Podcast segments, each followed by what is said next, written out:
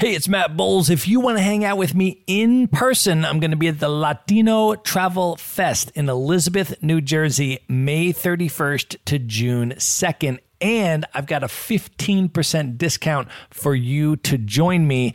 Just go to themaverickshow.com/Latino. That's Latino. There you're going to see your 15% discounted ticket. There are going to be multiple guests from The Maverick Show attending, so you'll be able to hang out with all of us in person. You do not need to be Latino in order to attend. Everyone is welcome. Again, get your discounted ticket at themaverickshow.com/Latino. And as soon as you do, send me a DM on Instagram at Matt Bowles Maverick. Let me know that you're coming so that we can make plans to link up in person. And now here's a clip of what's coming up on today's episode. As recent as 1960, there was 1 million Kenyans in concentration camps all across the country.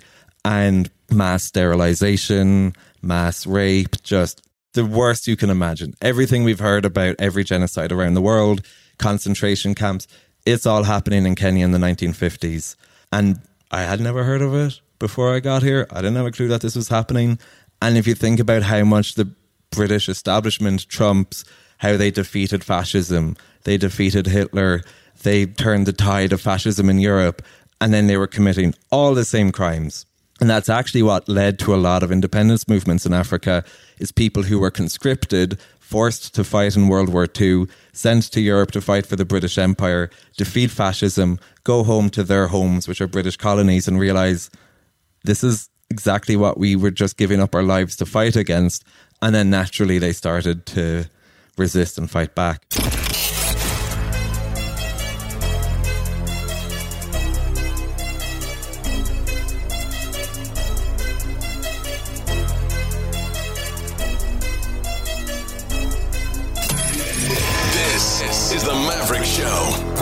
Today's most interesting location-independent entrepreneurs and world travelers, and learn the strategies and tactics they use to succeed. And now, here's your host, Matt Bowles. Hey everybody, it's Matt Bowles. Welcome to The Maverick Show. This is part 2 of my interview with Conor Walsh. If you have not yet listened to part 1, I highly encourage you to go back and do that first. It provides some really important context for this episode. That was number 209.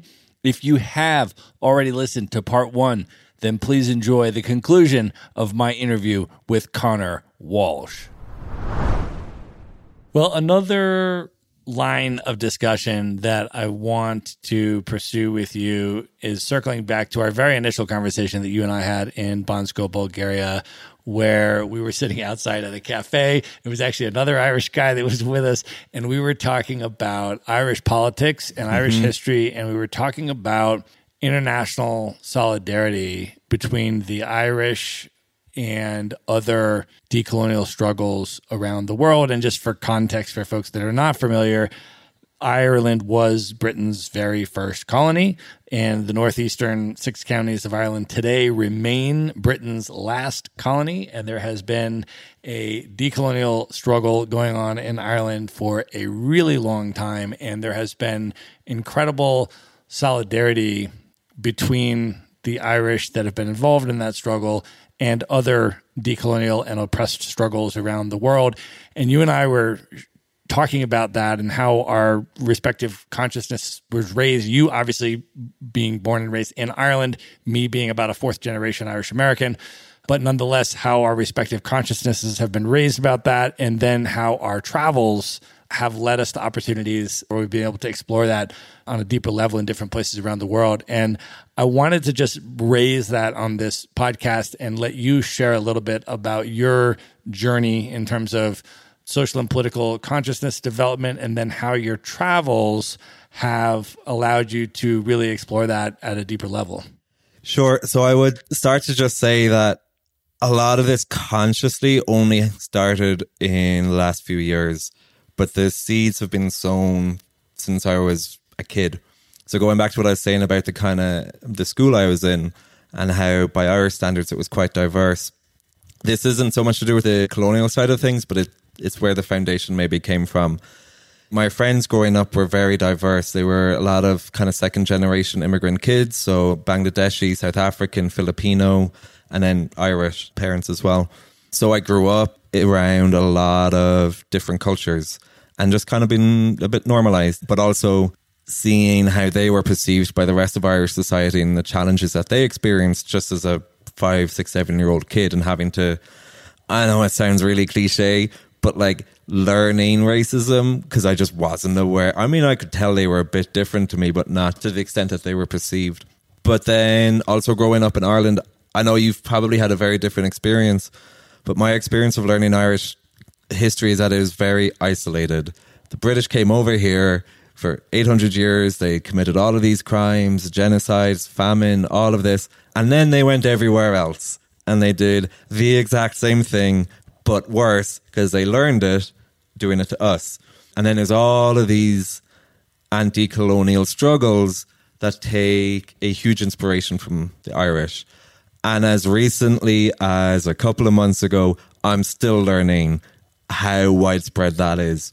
And when I left Ireland, I was running away, right? I was running away from my family. I was running away from a lot of the trauma I experienced growing up. I was running away from the grief I was experiencing over my mother and my grandfather and everything. And part of that was kind of shedding my Irish identity and like really semi-consciously lost my accent. You know, I picked up a bit of an Aussie twang, a bit of an American twang. But from the earliest day, there was something happening that I just wasn't really appreciating. And it goes back to Burma. So I was in Burma in 2011. It's a very different time for the country. You know, a lot has happened, unfortunately, in the decade since. But at the time, Aung San Suu Kyi had just been released from house arrest. And there was definitely an air of optimism. And I'm 21 years old. I'm in this small mountain town having dinner in Burma. And this guy across the table from me goes, "Hello, how are you? What are you doing here? Where are you from?" I say, "Ireland." And he just... face lights up, fist in the air, home rule! A lot of people aren't going to know what that is, but the summary is it's a very important part of Ireland's long march towards independence and autonomy under British rule.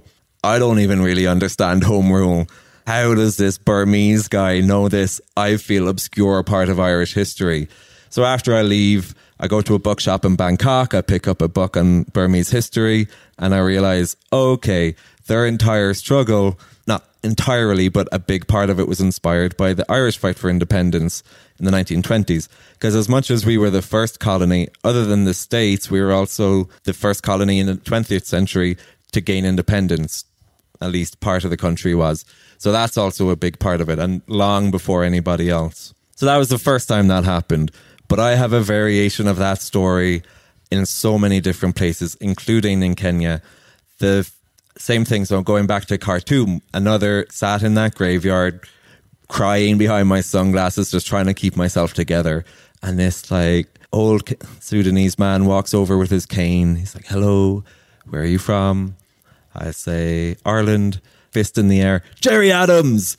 Kid, he's IRA. And then he goes, "Brexit." I say, "No, Republic of Ireland." "Ah, home rule." And then he just walks off. And I've had that happen in so many different places. And what I started to realize over the years is that Ireland as a society and as a country and as a colony is part of a much bigger story than we were ever taught in school, at least in my school. We are part of a whole planet, essentially, of former British colonies. And it's only in the last few years that I've really started to come to terms with this. And one day it was genuinely, I was sat there and I'm like, what are the countries that have had the biggest impact on me? Kenya, Sudan, Palestine, Malaysia. What do they all have in common? Oh, they're all to some extent former British colonies. I'm like, okay, so there's probably something to this I should explore. I try to read as much as I can about the regions I travel to because I think it's very important to understand the history, especially as a European coming to Africa, because there's just so much misconceptions and so much just inherent bias in how we're raised to view the continent. And you really have to break that down and break through it. And if you read about any anti-colonial struggle anywhere in the world, there's an Irish man going to pop up, or woman, I should say, sorry. And it's everywhere. And no matter how many books I read about some seemingly obscure anti-colonial movement, an Irish person will pop up. Even the most recent one, reading a book about Marcus Garvey, and there's a whole chapter in Marcus Garvey's life about solidarity with the Irish independence movement because of 1920s. So the timing makes sense. And I've just realized that as an Irish person, my Irish identity now is a lot more international.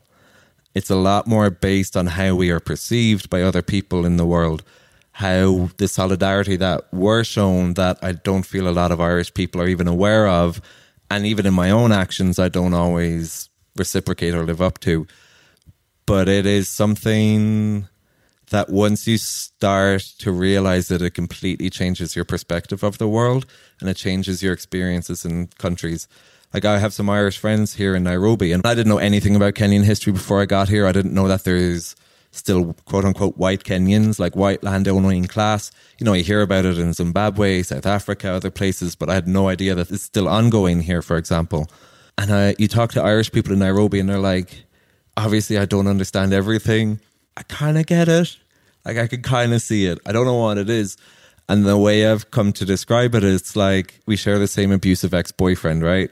He didn't quite treat you the same, but he treated you just as badly. And that abusive ex-boyfriend is the British Empire. And it's funny because my 33rd birthday this year, September 8th, the day the Queen of England died.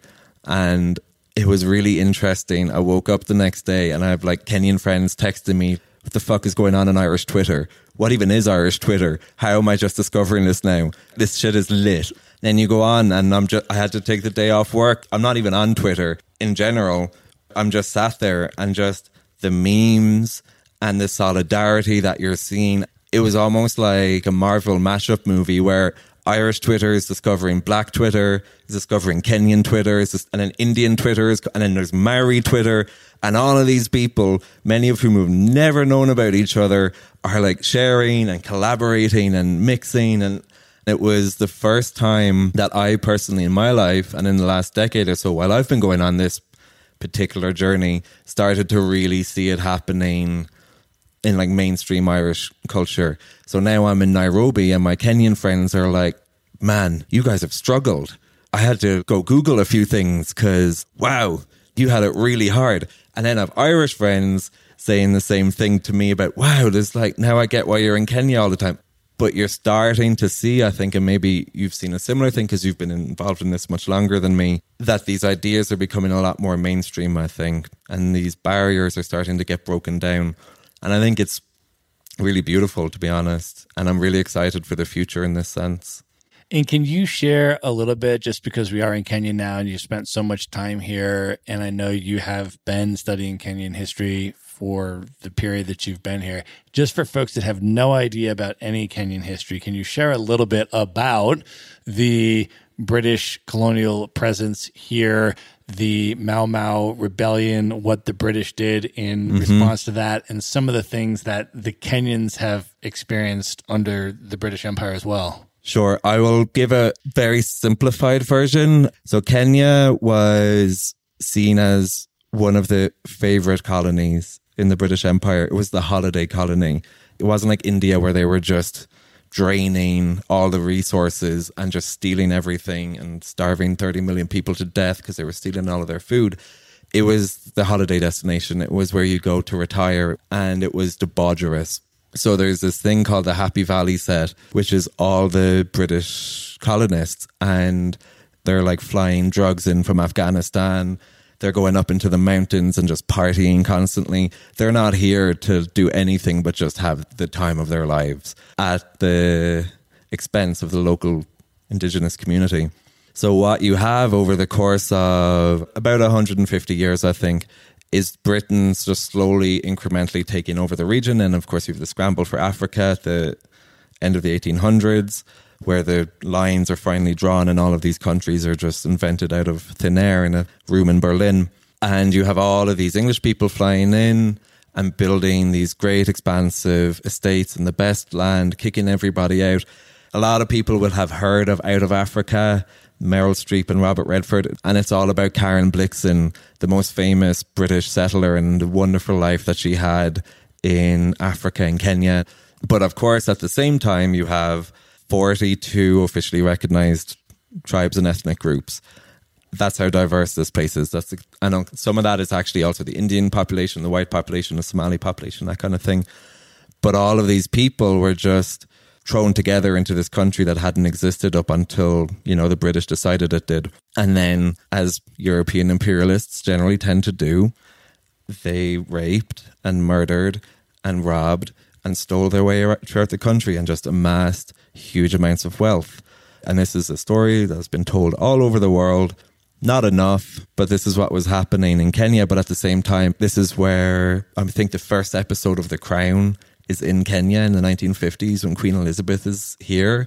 That's what it was. This is where you go to go on safari and you go shoot some elephants and it's all very lovely. And you stay in this nice hotel where Winston Churchill and Ernest Hemingway like to stay. And you go off and you just have the greatest life ever on the backs of Kenyans.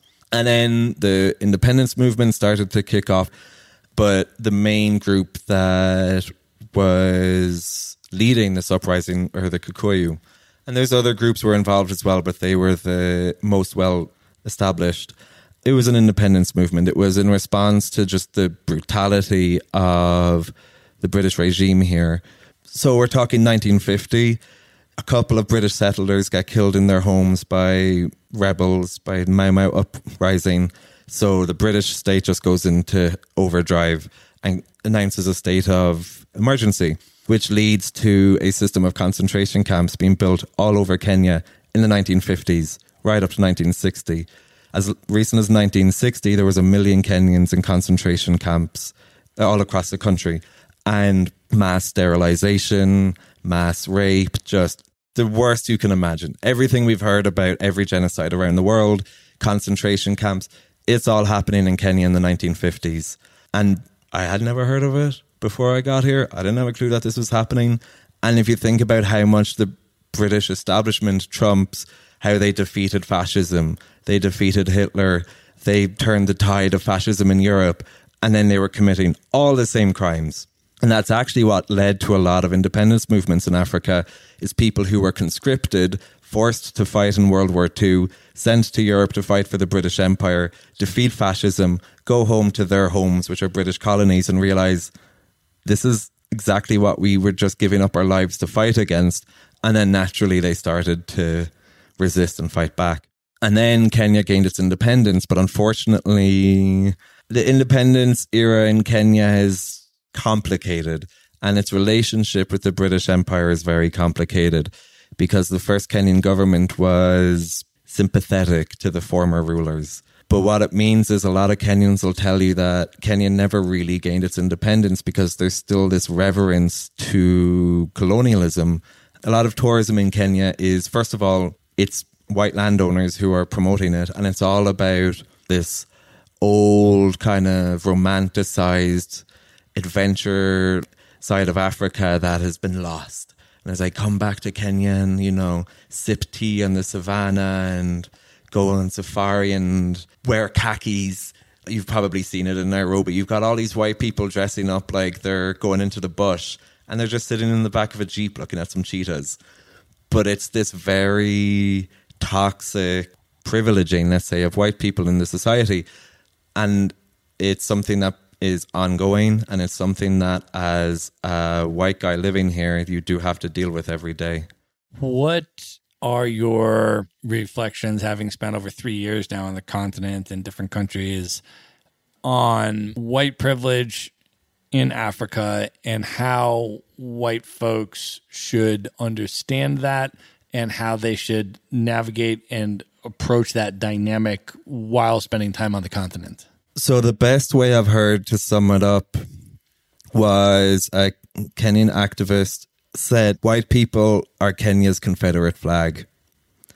We are a constant reminder of the trauma that people have experienced in this country. Because if you think about 1960, it's not that long ago. And even as an Irish person, there's this perception that colonialism everywhere else is this like ye olde archaic idea, like, oh, it was all the way back then. This is ongoing history, because all of those people had children and had traumas and have had to deal with that. And many countries have never gotten any justice or reparations for what happened. And I think what I have learned here is how you perceive yourself and how you're perceived by your host community can be very different things. Because if there's one issue I have with the kind of remote work, digital nomad travel industry is there's, you hear a lot of what can countries do to attract us? How can countries give us better visas? Like they're not already pretty great for a lot of us. How can you incentivize me to come to your country? I feel more like, to be perfectly honest, I'm a guest here. And as a result, there's certain ways that I have to behave. And there are certain things that I have to take into consideration. And I think it requires a degree of almost decentering yourself from a situation. So one of the big issues that happens in Nairobi, for example, is there's a lot of security in the city. So every apartment building has private security, barbed wire fences, security guards. You got to sign in. You got to like write in a book and everything like that. Unless you're white. So last night I was going out for dinner with friends. We were going to an apartment to have dinner there. And I just walked straight in. Nobody looks at me. Nobody asks me where I'm going. No one asks me for my ID or anything. But every single Kenyan friend that I have had to stop at the gate, give their IDs to the security guard as insurance, write down all of their details in a book, and then they're allowed in, and then they get them all out. That's probably going to be pretty shocking to a lot of people who are listening, but unfortunately that's very common. And it's also in subtler ways, just in how you're treated in restaurants, in hotels. There's a lot of negative perceptions around white people in this region and how we're perceived by hospitality staff in comparison to the locals. Even I think Barack Obama writes about this in one of his books when he comes back to Kenya, and he's just shocked at how the difference in the experience he's having compared to white tourists, let's say. And you can be completely oblivious to all of this. I mean, I'm not going to pretend like I wasn't when I first got here, but I think it's important that you have to do the work. As I said, you have to think about these things. And then I started to reflect on it here because I am perceived as being English in Nairobi. Also, people constantly tell me I'm like vaguely intimidating. And when I lived in Uganda, everyone thought I was a drug dealer because I have a lot of tattoos. And in this part of the world, tattoos still have a very negative association. To me, I mean, if you told my friends growing up that I'm vaguely intimidating, they'd fall over laughing. Like, seriously, that guy? I mean, he cries more than anyone that I know. But to a lot of Kenyans, because of the experiences they've had and the perceptions and the things they've been raised to believe, they fear me and resent me. And then some people find out I'm Irish and then it kind of gets a little bit easier. Others don't even know what Ireland is and it doesn't make any difference. And as an Irish person, to be associated with the British Empire is obviously really hard. But I just have to get over it. And that's what I'm saying about you have to decenter yourself, especially in Africa. I'll see this in the Facebook group that I have for digital nomads here. I'm going to Africa. How can I help? I'm going to Africa. How can I volunteer? I'd like to volunteer for a week. What can I do to help? You're not asking that when you're going to Portugal. You're not asking that when you're going to Mexico. It's like this idea that we have been raised to believe that we need to go to Africa and save everyone and fix everything, and that's like our duty as white people. But it's something that's just deeply ingrained in a lot of people, and compared to other regions that I've traveled in, I think it is something that you really have to work a lot harder on. Well, you've been nomading now for 11 years. You spent a number of years on this continent, and I know that you have been in relationships with Black Kenyan women here, and I know you've been in relationships with other women in former European colonies, women of color. And I want to ask you for your reflections on some of those dynamics and thoughts that are important to keep in mind in a dating context. I would say you have to think about the emotional labor you're putting the other person through, especially for guys dating. I mean, this is going to be a very also heteronormative conversation, but that's my experience. As a white guy dating local women in different parts of the world, you really have to consider their experience in this because it's a wider context of like, well, I'm not doing any harm. Like, I'm just here. I'm not causing anyone any harm. I'm harmless. I'm benign. I'm great. But I have numerous experiences around the world where a woman dating a white guy is basically perceived as a whore. And that's not a judgment on sex workers or anything, but it's the connotation that you are selling yourself.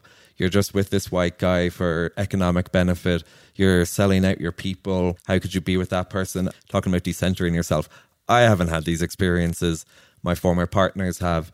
I've had guys trying to buy my girlfriend for the night when I was in Malaysia, my ex-girlfriend in Malaysia, and my ex-girlfriend here in Kenya. You know, it's like, I've dated very successful women, very independent women, very strong women. So the last thing that they want is to be perceived as a trophy to this white guy. I've dated women who are far more successful than me, but it's also friendships. I have a lot of female friends. I was raised by women. I was raised by very strong women. So I just end up in that environment a lot. And I suppose if I look back, I was probably getting a concept of microaggressions before I even knew what they were, in how the women I was in relationships with were being perceived by being with me. You know, when you're walking down the street and someone is saying in Thai, like, how much? Which has happened. If you're in a nightclub and someone's coming up to you and like, how much is she for a night? Can you give me her when you're done? Whatever. I mean, this is deeply uncomfortable. But I've had to come to terms with how the women and also just friends that I have are perceived by the societies that we live in, by the fact that they're just stood next to me and walking down the street with me. And I think you can be oblivious to that, especially if you're in a society where you don't speak the local language, because you don't know what's being said. It could be anything. And it's usually pretty horrific. But then, of course, you have to ask your partner what's been said to her. So you're just adding to the trauma because now she's got to explain. And this is a conversation I've honestly had with a lot of Kenyan women as well. The experiences that I've heard from them of dating white guys here, also, again, guys who are just coming in and just are completely clueless about a lot of things, just being completely oblivious to the lived experience of the person that you're dating. Again, going back to the perceptions of white guys here, that even in dating, there is a lot of toxicity. And you're kind of put on a pedestal, but you can take advantage of that, which a lot of people do, or you can make a conscious effort to say, okay, there's a lot of toxicity in this and I'm not going to perpetuate it.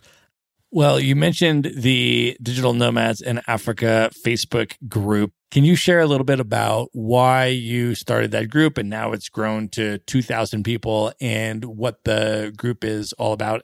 Sure. It was mostly just when I left Kenya and East Africa for the first time in 2018, I could just see that at some point this region was going to end up on people's radars. It already was, I just wasn't aware of it.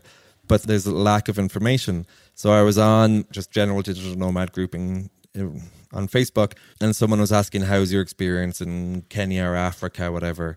I just remember a comment is like, oh, if you're white, just remember anywhere you go, you'll be a target. It's like, this is fucking crazy. So I decided, okay, if this is the narrative, oh, yeah, it was one person and one comment, but you can see it. You can see just a lot of the misconceptions. And then I also just felt that, like, there's no reason people from this region can't also just fully embrace a remote lifestyle. Like, there's a narrative that Africans can't travel. But Kenya, as an example, I think they have visa-free travel in like 60 countries or something. Like, that's not a small number. So it was kind of two things. One was have a space where people could ask questions about nomading in Africa and actually have people from the countries they'd be visiting answer, rather than it's just a circle of white Europeans or whatever just all telling each other the same thing and it's all complete bullshit. And then also introducing, just showing my friends as well and my colleagues here that, like, it is actually possible to travel here, and there's also lots of places you can travel within the region. Like, you don't have to travel to Europe, you don't have to travel necessarily to Southeast Asia. Rwanda's pretty great, Uganda's amazing, Zanzibar's just down the road. So yeah, I just started it in 2018. But it's growing quickly, so I can see that East Africa is coming up. We were in Bansko Nomad Fest. I wasn't at the festival, but I was there for it. And 3 years ago, when I told people in Bulgaria that I live in Kenya and East Africa, like, oh, they have internet? is it safe? I'm like, are there other digital nomads there? Why would you go somewhere where there's no other digital nomads? And then I'm back this summer and I swear 9 people out of 10 are like, yeah, Kenya, I'm going there this winter. I'm going kite surfing in Diani. Yeah, I'm going to Tanzania. I'm going to Zanzibar. I'm going to Mozambique. And I'm just thinking, okay, this place, it's finally on everyone's radar. It was going to happen eventually.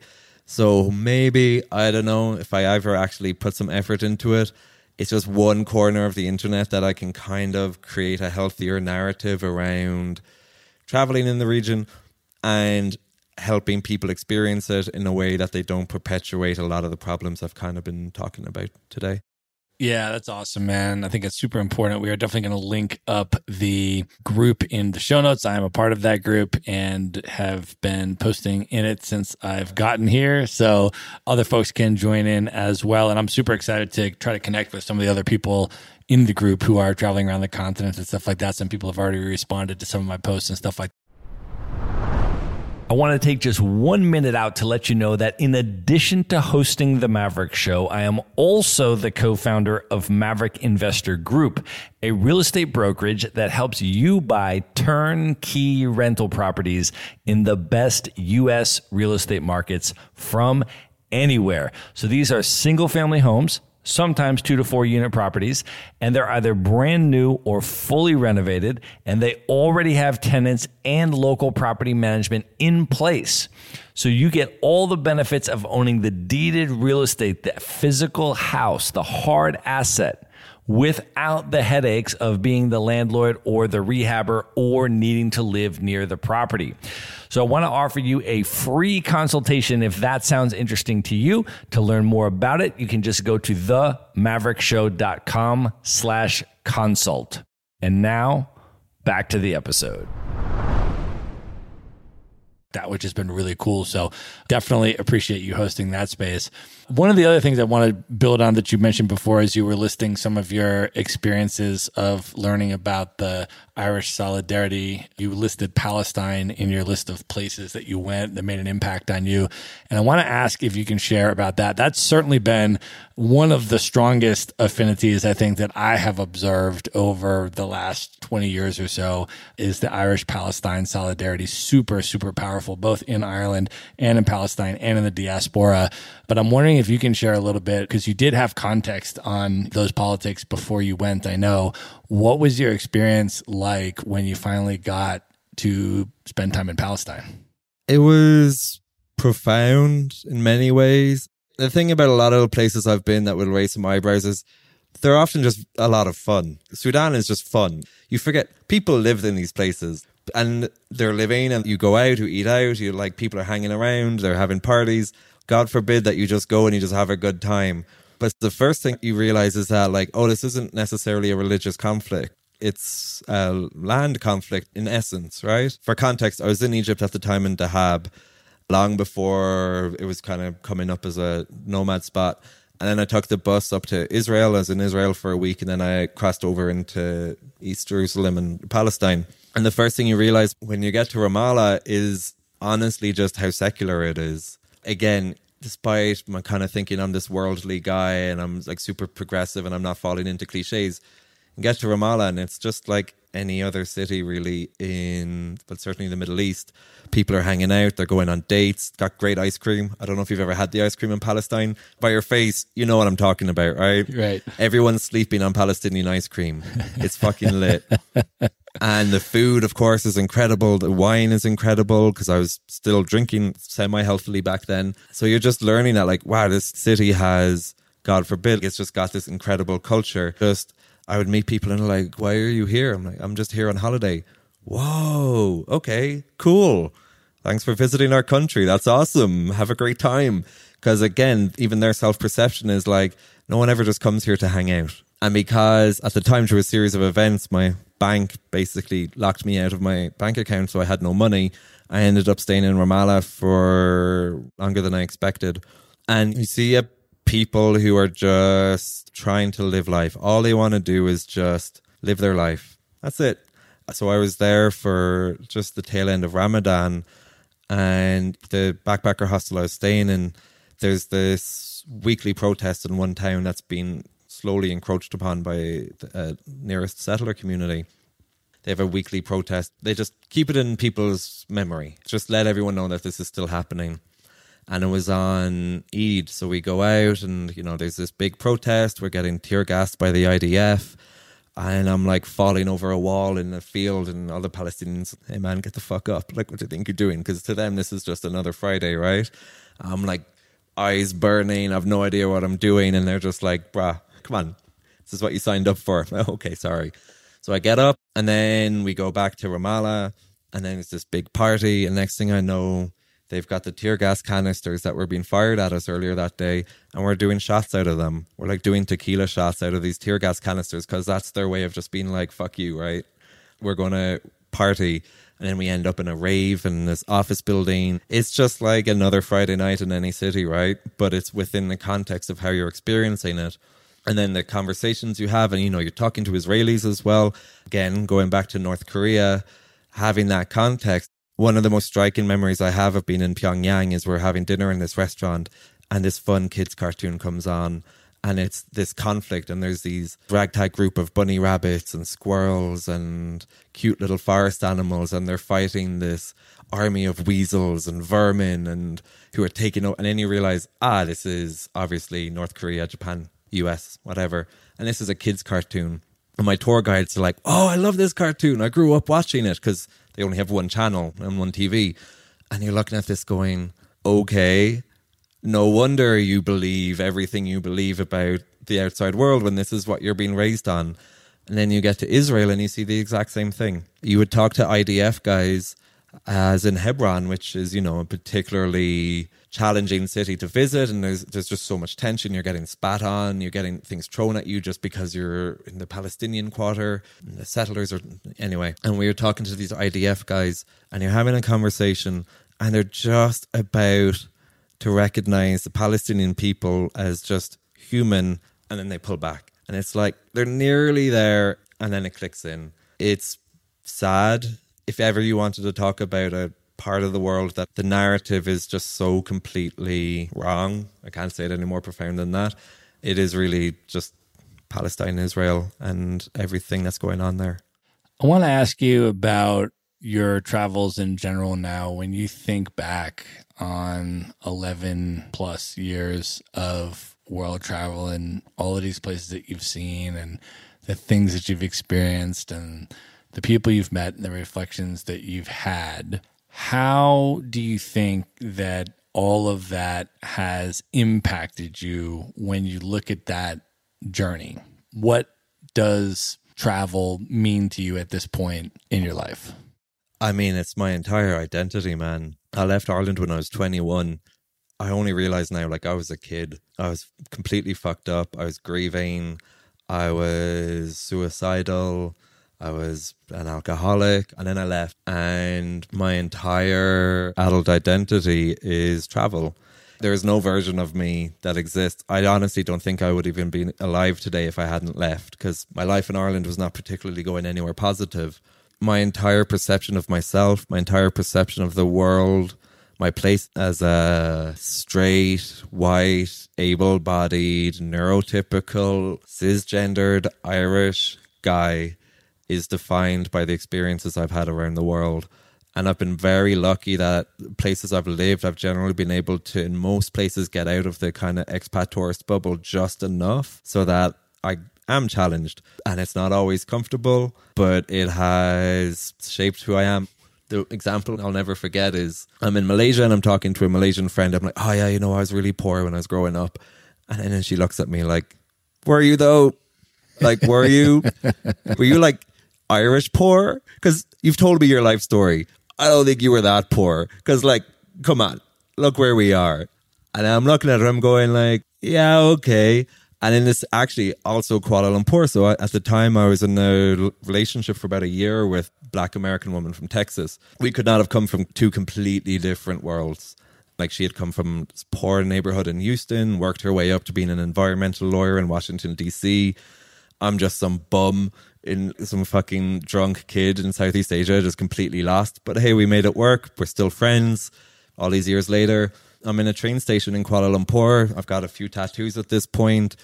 This woman looks at me and her son is looking at me, and then her son's maybe 5 years old, and she just pulls him in closer, like pulls him away from me out of like fear or something. And I'm talking to my girlfriend at the time. I text her. I'm like, fuck, I can never believe what happened. This is absolutely crazy.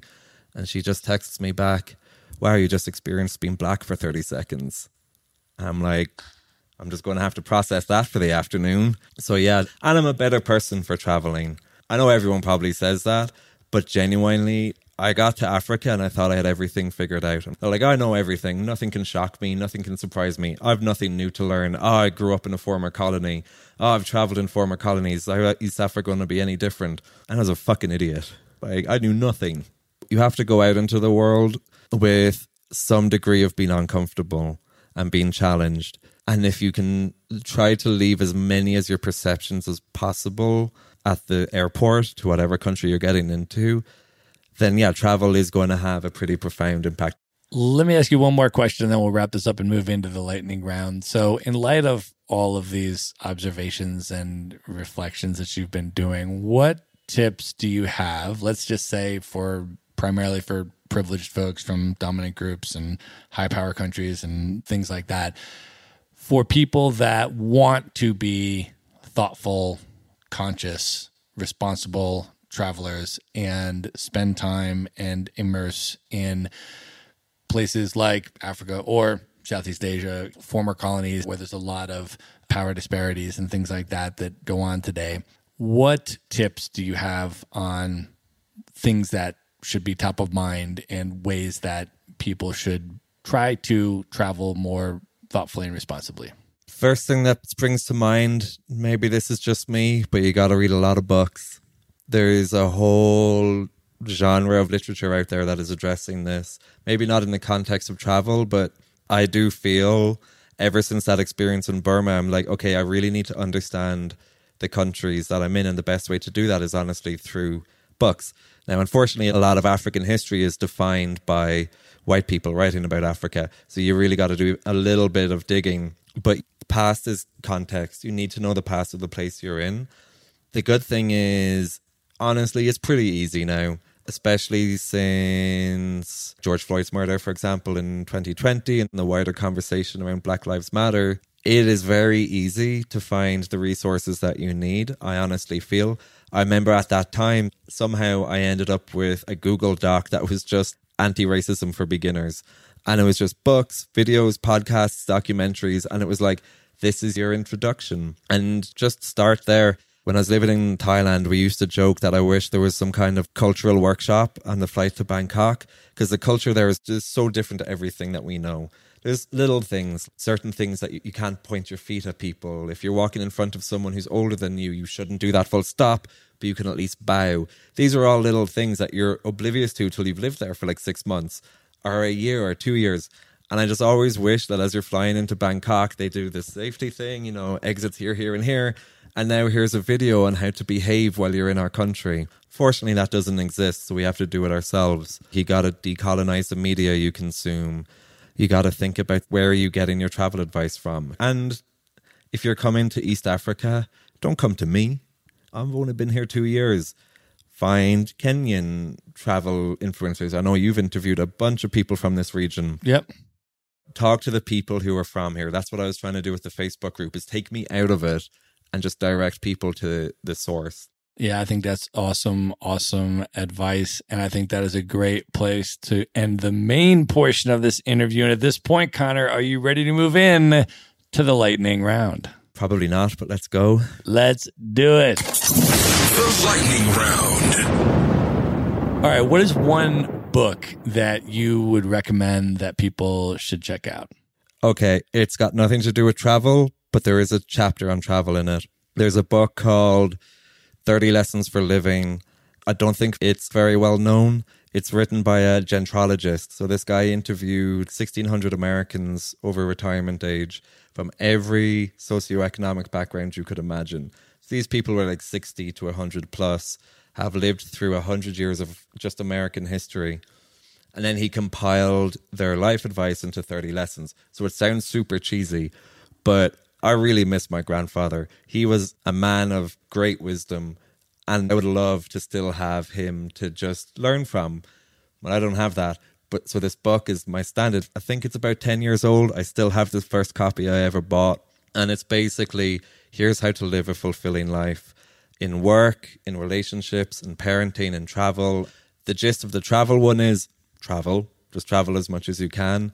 It was the first book that I really started to think about the long-term impacts of my lifestyle. If you have substance abuse issues, because it wasn't just booze for me, you always tell yourself, oh, well, I'll have fun and then I'll die at 50 of a heart attack. But what actually happens is you get diabetes or you have a stroke and then you get something else and then you get another terminal illness. And it's a slow, painful process towards a very painful death. And I was reading that book thinking, holy shit, what am I doing to myself? Now, it took a few more years, but that was definitely one of the books that just changed how I approached my own life. Awesome. If you could have dinner with one person who's currently alive today that you've never met, just you and that person for an evening of dinner and conversation, who would you pick? Do you know who Samantha Power is? Yes. Okay. Yeah, you would, of course. Have you read her memoir? I have not. Okay, you should. Irish-American. For context, Samantha Power was an Irish-American woman who worked as a journalist in, I think, Bosnia was her first thing. Like, she was in Sarajevo during the siege. I've been to Sarajevo. I love Bosnia. Just also the beauty and the history and everything. So she started out as a conflict journalist, and then she was like a thorn in the side of the American administration for never doing enough during various genocides. She I think, won a Pulitzer for a book about just purely genocide and how the international community keeps letting it happen. And then Barack Obama got her to join his team when he was a senator. Then she becomes the US ambassador to the UN. And now she's the administrator of the USAID, USAID. So her whole journey is like, how do you go from a conflict, constantly holding the administration to account, to then being in the most bureaucratic institutions in the world? And I just find her a really inspiring person. I've listened to a lot of interviews, and it's really annoying because she was in Nairobi recently. So myself and Matt were eating in a restaurant recently here in Nairobi called Palette Cafe. It's a friend of mine that runs it, and he hires people with hearing disabilities, so hearing impaired. It's really powerful, trains them as serving staff, and it's a great place. It's really nice. Anyone coming to Nairobi, go to Palette Cafe. But I was having dinner with the owner last night, and he just mentioned Samantha Power, and she had been in Nairobi. She'd eaten in his restaurant. She had written him an email saying, I just want to say, I think what you're doing is really powerful, all of this kind of thing. He had no idea who she was. And I'm like fanboying over a US government bureaucrat. But I'm like, fuck, I could have met Samantha Power. This is so nerdy. But I just want to sit with her and just talk about everything, and her experience and her book and her experience as an Irish American and traveling to these places. Yeah. All right, Conor, what is one travel hack that you use that you can recommend to people? I recently started learning how to dance bachata and then salsa, kizomba. And it's one thing that I kind of wish I had done a long time ago, because it's huge in Nairobi. It's huge all over the world. Because also when I was drinking, I would just go out in bars, and that's how I would experience the city. And when I stopped drinking, I needed something to do in the evenings. So I started to learn to dance. And I've only done it in Kenya and Bulgaria. But even when I was back in Bansko over the summer, they have salsa socials now. My dance partner at one point ended up being a career coach that I've been working with for the last couple of months.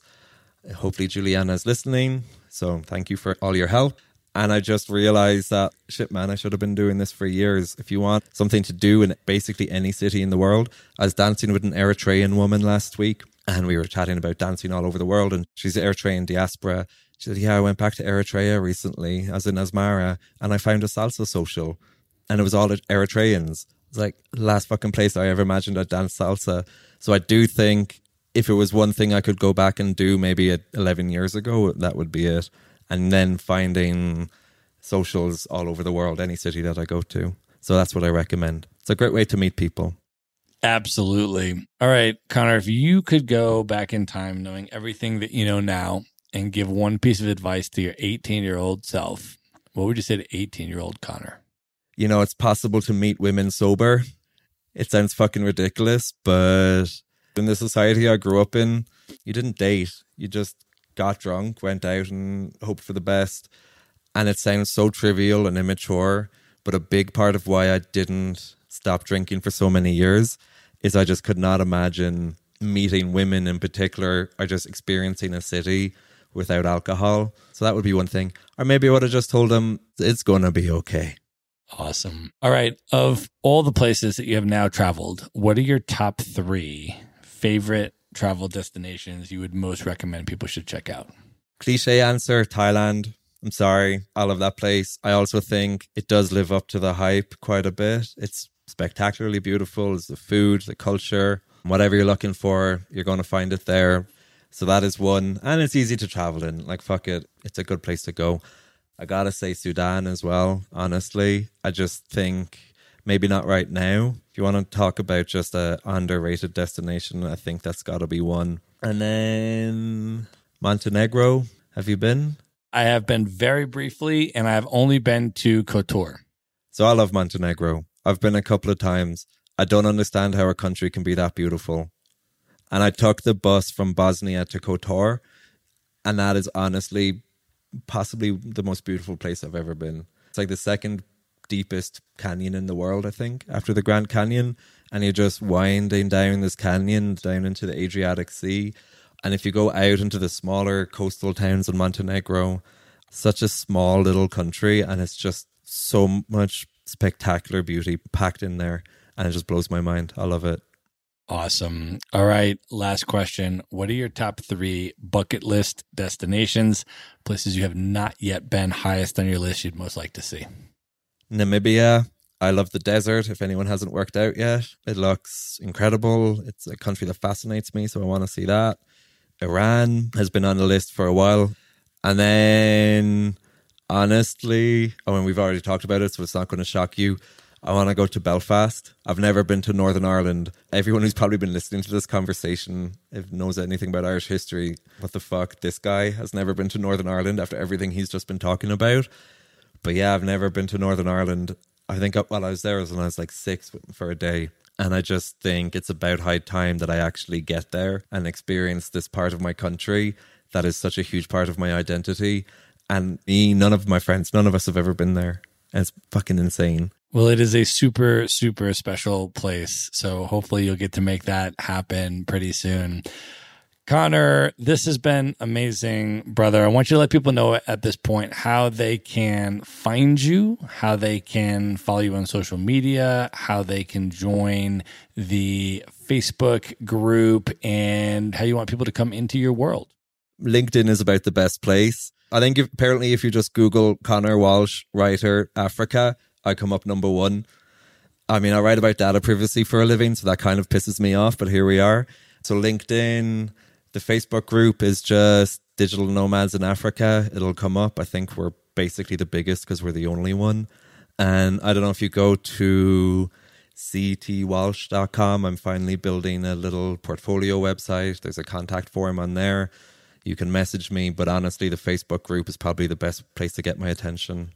Awesome. We are going to link all of that up in the show notes. So you can just go to one place at themaverickshow.com. Go to the show notes for this episode. There you will find all of the ways to contact and connect with Conor and join the Facebook group and links to everything else we have talked about in this episode, all the books he's recommended and other things we have referenced that will all be there in one place at themaverickshow.com. Conor, this was amazing, brother. Thank you for coming on the show.